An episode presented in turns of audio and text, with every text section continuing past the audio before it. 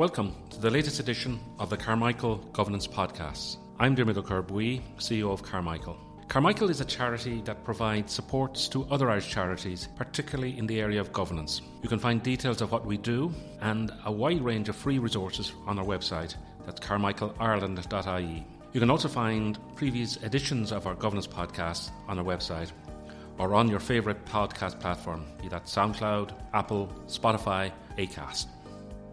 Delighted to have as our guest today Liam Lynch. Liam, you're very welcome. Maybe before we dive into the whole area of cybersecurity, um, you might just give us a little bit of the background of your how you've ended up doing what you're doing. Sure, no problem, Dermot, and thank you for having me on here today.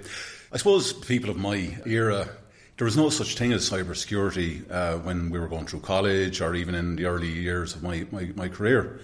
Um, but I started, uh, I started my career as a programmer uh, way back in the 80s. Uh, I was actually doing COBOL programming on uh, IBM uh, AS400s, as what they were known. They're very old uh, technology now. But um, yeah, I was kind of working there as a programmer in a place in Shannon. Um, and I kind of always had a, I suppose, a knack for working with computers, you know, pulling them apart, fixing them, um, and, and that. And PCs were becoming a, a thing in an office uh, at that time as well. So I started getting exposed to the actual the hardware that was in place in the office. So as I say, loved tinkering around with it, and I kind of got in uh, doing a bit of IT work, I suppose, what you'd now call IT work. You know, work, working with the computers uh, at that time. Uh, so I um, the, the, that initial job um, kind of shut down. Uh, they, they, they, closed down the office in Shannon, and I ended up moving to Dublin then for my uh, the, the, required uh, t- time for people from down the country to have to spend in the big smoke. Um, so I, I, came up to uh, Dublin. I worked there as a programmer as well again, uh, but had a bit of IT still on the side uh, with with my new employers up there. So. I really kind of got into the IT then with that because there was an awful lot of of that um, kind of you know, being required uh, in the office. We were growing. Uh, we had a small wee office there in just on the Harcourt Road there in Dublin. We moved out to Templeogue to a much bigger office out there. So there was a bigger requirement for an IT person. So I kind of took more on that role rather than the programming. So that kind of slipped away from me. But I really enjoyed the IT side. So I, and I kind of always had it with. Um, uh, cybersecurity was kind of in mind. Now, as I say, it wasn't really a topic still being talked about, even in the 90s, that much. But it did become more and more relevant as uh, time went by.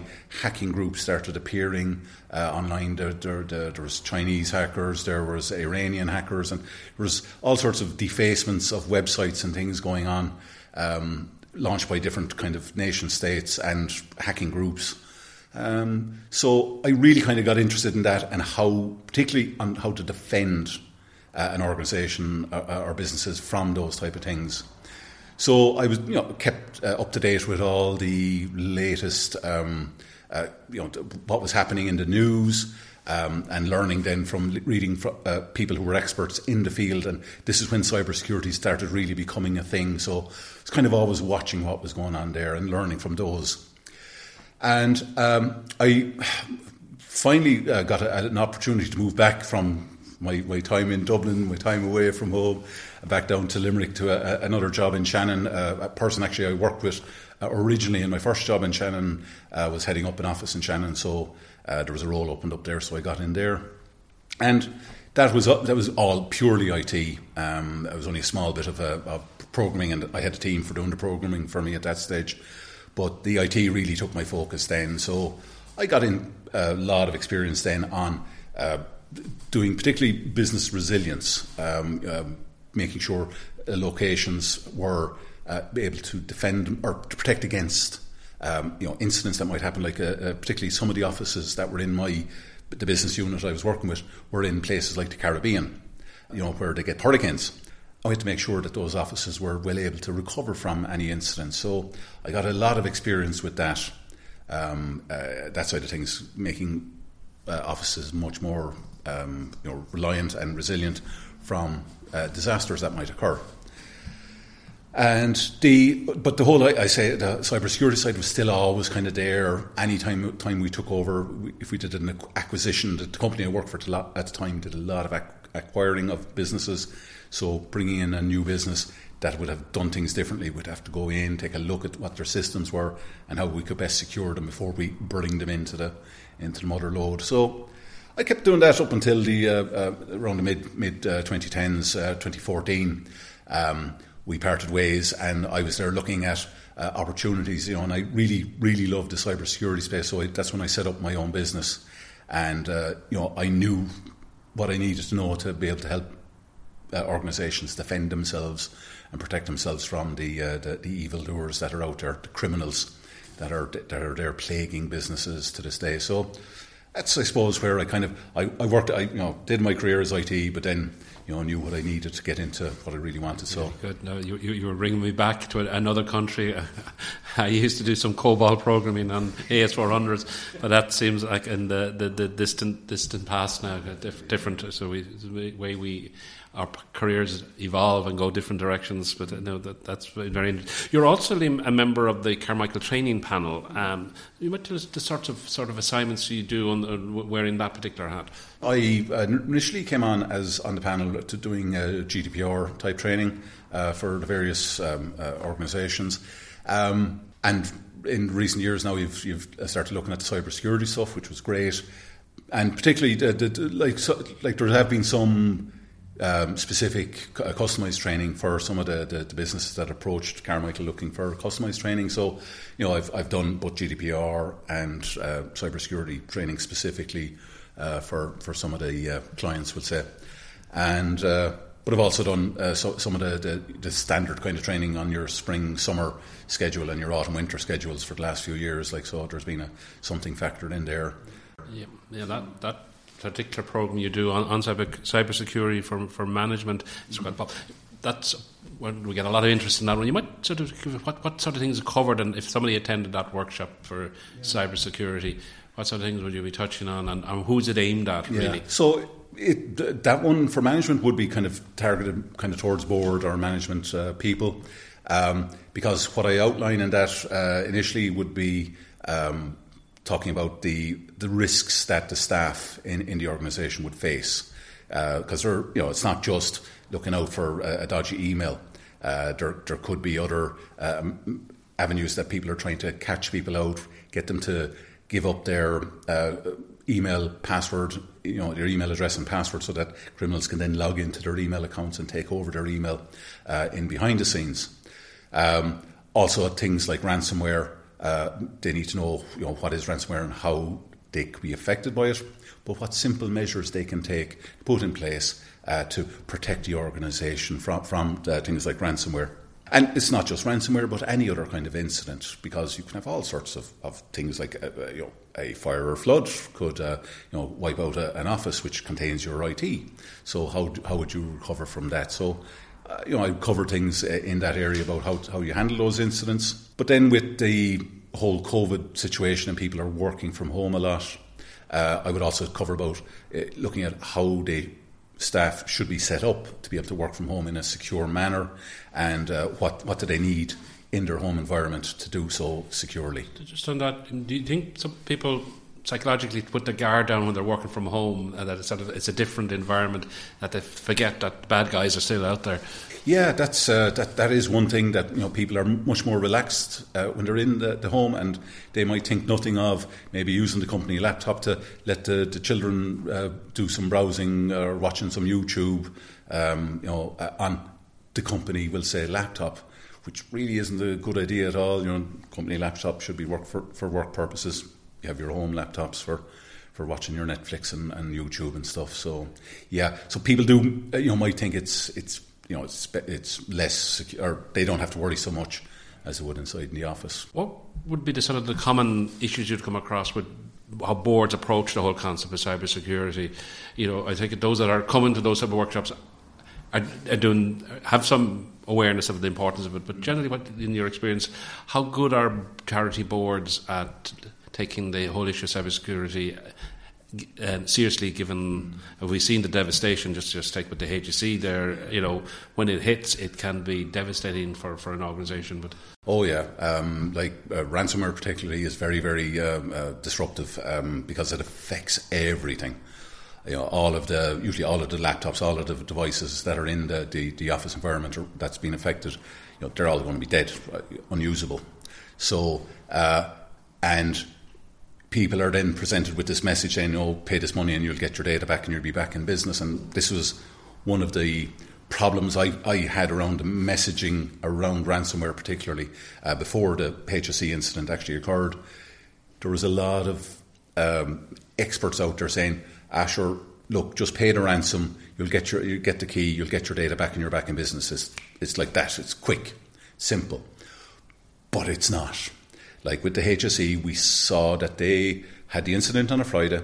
They were given the key on the Monday and they were still five months before they were able to finish recovering all their data. So it, ransomware, particularly, is, is is is very very damaging. But just coming back to then to the boards, then what they need, or you know, what they may not realise is just how badly they might be affected. They might think, "Oh, sure, nobody would come after us. We're a charity. We're we're the good guys. You know, we're we're doing good good things for people." Yes, you are, but these criminals, which is what they are don't, don't call them hackers, they're criminals. These people don't care who you are or what you do, they just want money. End of story, money. Now, you can negotiate with them, you can get the price down, but really, you need to uh, take some measures to address the situation. You know, if, uh, if you get your data back, you have to protect your, your, your organisation from further incident. People don't realise how prevalent. Uh, we, we, we run a board chairs network. Um, and we'd have board chairs at a meeting, and the issue of cybersecurity came up, and we just asked. Of the, there was twenty board chairs in, in the room. This is times when we could have in person meetings, but how many of their organisations had had a cybersecurity incident in the last twelve months? Mm-hmm. 16 out of the 20 put their hands up. Now, it came from some minor sort of phishing type things to very serious attempted frauds that, ha- that happened there. So I think there is that some, some sort of people can be a little bit, you know, laissez-faire about the whole thing, mm-hmm. uh, and so one of the things we get when we're talking to, to charities is you know because most charities are are very small organisations with limited resources. We don't have the resources or the infrastructure or the people to do. From your experience of being a sort of providing practical advice, what sort of things every organisation should do, regardless of size, to sort of help try and minimise and protect themselves from cybersecurity threats and attacks? Like it's, um, you know, they, they've got to. I suppose staff training is a very is a critical one. Always has been, um, uh, and everybody in the cybersecurity business will tell you that staff training, making them aware of what you know might be coming at them, and the steps they can to pr- protect themselves. Uh, but there are other kind of measures which some of them are free uh, to implement. Things like multi-factor authentication, which is where you you might be familiar with uh, with the banks now that they're doing it. If you do a payment online with the banks, you get a text message or you get a notification on your phone from their banking app. So these are kind of a second factor in, in trying to, you know, is this you making this payment? The same thing with say gaining access to your accounts. You can put on this multi-factor authentication, uh, turn it on so that when you're logging into your accounts with your uh, user ID and password, you also have to give a code uh, maybe from a text message or from an app on your phone. So these kind of very simple measures can be used to help defend from most of the uh, uh, situations that might occur. But other things like maybe taking some simple backups of the data will help to protect against uh, a ransomware incident or even a, a devastating flood or fire uh, in, in, a premises. So these kind of are very small, simple steps that you know any organisation, big or small, it won't cost the earth, um, you know, to, to, to, to, put this in place. I think just having a discussion and a policy is a first first step. You know, you know, here in Carmichael after the HSE, you know, we had a discussion at boardroom and said, well, what would be our position if we were got a, a ransomware um, demand for our systems? You know, how react so that we had thought through what that might look like before it actually happened. Because when it happens, you're in mad panic. And I think I think usually just thinking, well, what is what is the worst case? And the fact we have backed up to very backup systems, and we said, well, what is the worst case?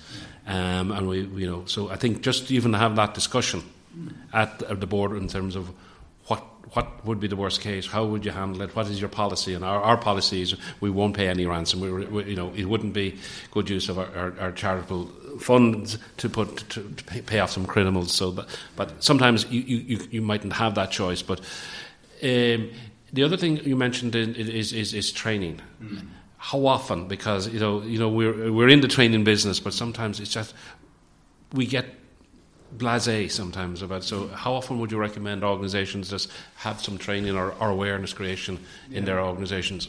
So there's um, like you know typically we would say once a year for staff just to because like my material the material I was delivering six years ago is vastly different to the material I'm delivering today because it's constantly changing and evolving and like I'd say uh, the training I did uh, uh, today um, I'll be given that training again in a month's time, and I know it's going to be different by then. So it's always evolving, it's always changing. So it's um, it's something that you know you sh- like. It doesn't maybe need to be a, f- a huge session every year, but just something you know half an hour, an hour uh, for the staff, just to show them the latest and uh, greatest tr- threats that are out there. Currently, now, what would be some of the, the latest ones that you've seen recently, or you, have come across that? Um, that, yeah, uh, that said this, that's new or that's that's that's yeah. that's a new level of sophistication. Uh, there's a lot of the um, uh, stealing of um, cr- of credentials. Uh, is going on, and they're getting very, very sophisticated with them. The emails they're sending in uh, you know, are really believable. They, you know, we, we're used to all the, the poorly worded, bad grammar, bad punctuation messages. These people have actual English speaking people on the staff, and they make very, very, very professional looking emails, which looks like, oh yeah, you better click on this quick, you know, or you might be going through a registration for uh, an event, an actual event. You might actually be registering for it, but somebody might tag on to the end of that saying, "Oh, do you want to put this into your calendar?" So you'll be reminded of the event. Log into your email by, by going in here.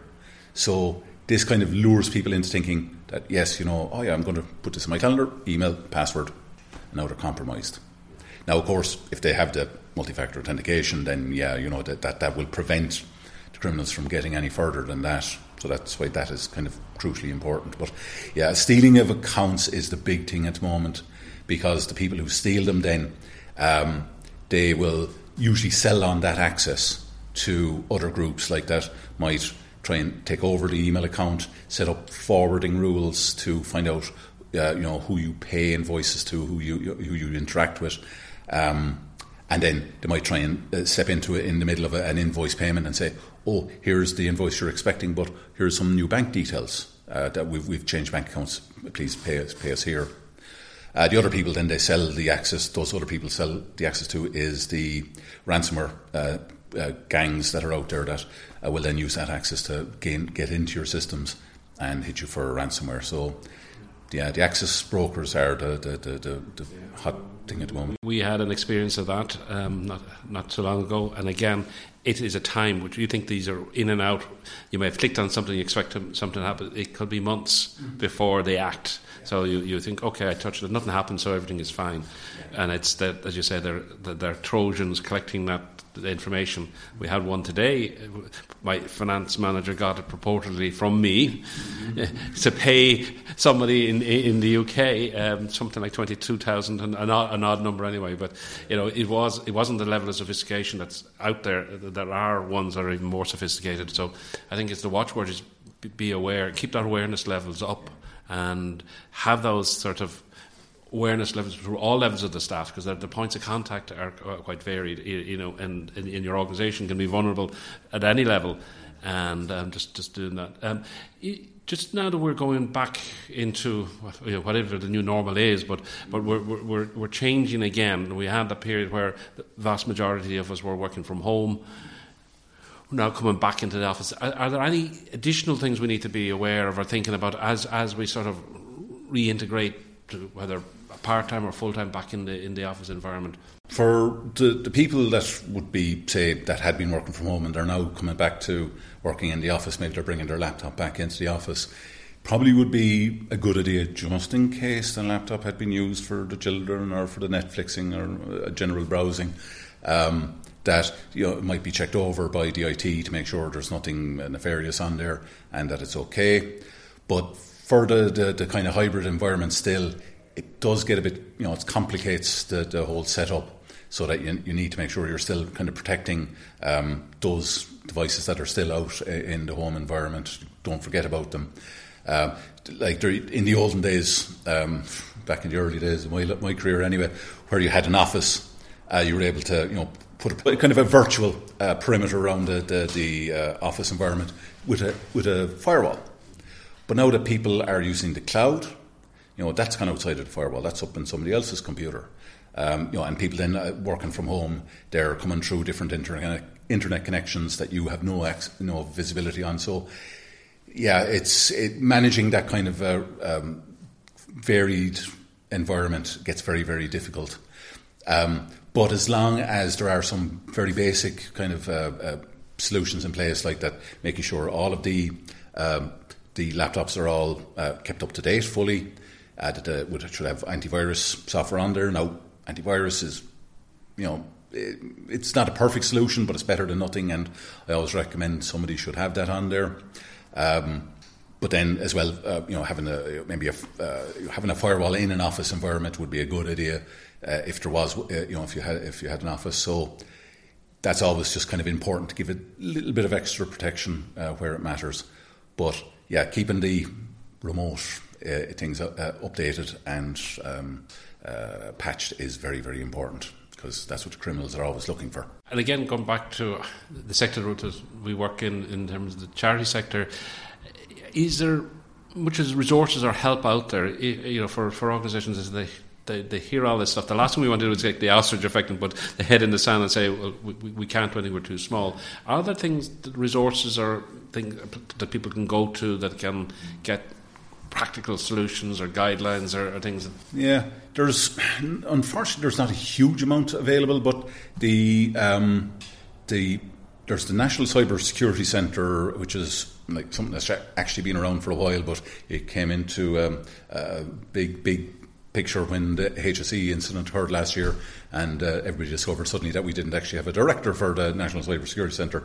But they have now uh, started ramping up their outreach kind of activities. They're sharing lots of information. Uh, you know, they, they, sent out a, a kind of a, an advisory about the whole, say, the Ukraine uh, invasion situation and what cyber risks might be uh, uh, you know, arising from that um, which was basically there was nothing really to worry about from a, a an, an, Irish government perspective at that time, uh, but that cyber criminals were going to be increasing uh, in their activity. So that was a, a, piece of advice that they issued. So uh, following them uh, would be a good step.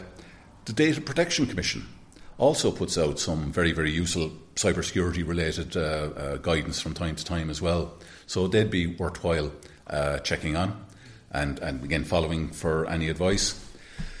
Um, but generally, there's not you know too many Irish-based um, or, or, even charitable-based um, uh, information really that's out there that would be kept you know maybe kept up to date. Kept up to, yeah, I think the challenge for a lot of organisations is kept up to date. But as you said, that National Cyber Security Centre they do have good guidance documents in terms of the policy yeah. which which is this first step in sort of well, what, what should we need to be doing. Mm-hmm. The, the, ongoing challenge and keeping up to date is is a, a, global problem. You know, you, you have major multinational companies struggling with this, so it is it's it's it's it's helping you keeping yourself up to date by find, you know find, going to the experts because really this is a, is a, an expert area because you, like I remember being at a talk where uh, PwC decided, given with all their resources, that they couldn't manage all the risks. So they, they, they, handed it over to Amazon Web Services to manage their cybersecurity systems because they said it was just a constant, constant challenge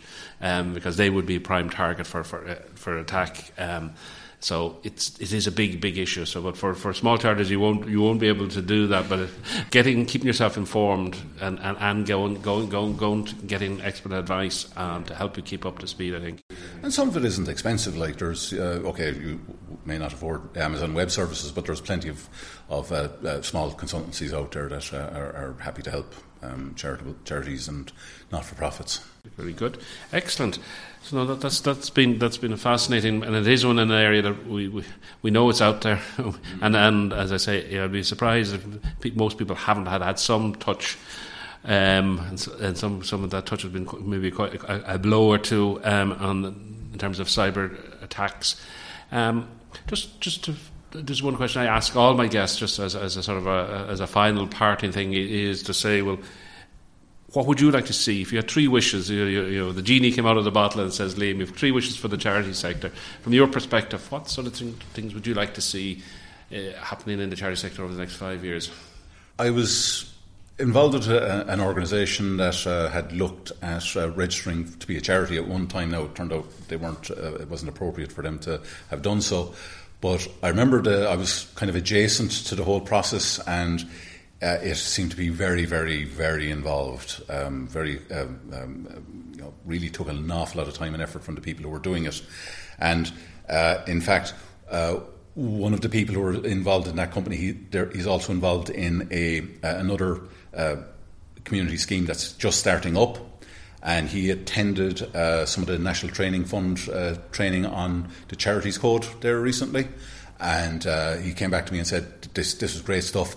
He's definitely looking to go ahead with you know getting his community scheme up and into the registered with the charities regulator. But he said it's going to be a huge ask. So I think you know making easier registration would be a big thing. Um, also, I'm sure you know every charity could do with more funding from the government. Um, you know, but you know how, how, how well that might happen, I don't know. But the, I suppose the so, uh, kind of the corollary then to that would be the third one would be that you know hopefully the economy will recover uh, you know from well we were hoping it will recover from COVID until this uh, Ukraine situation kicked off so um, you know we need the economy to get back so that people will be able to donate uh, more because we know the Irish people are, are fierce good at, at donating to charity so I think that would be um, the, the, the, the, only one that will work really. Very, very good. I, I can hear your pain in terms of an, a new organisation thinking of getting registered. Um, it is a process that I think, as I said, the first thing, do we need to? And if we do need to, and there are reasons why you will need to, um, is to think through, think it through.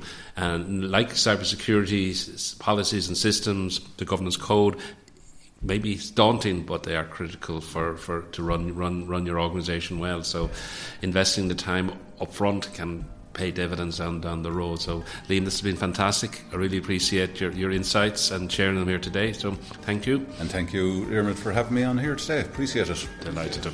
Great. Thank you for listening to our latest Carmichael Governance podcast. We hope you enjoyed it. If you did, it would be of great benefit to us if you could give it a rating, as that helps to create greater awareness of these podcasts. So until the next time, Slán go fóill.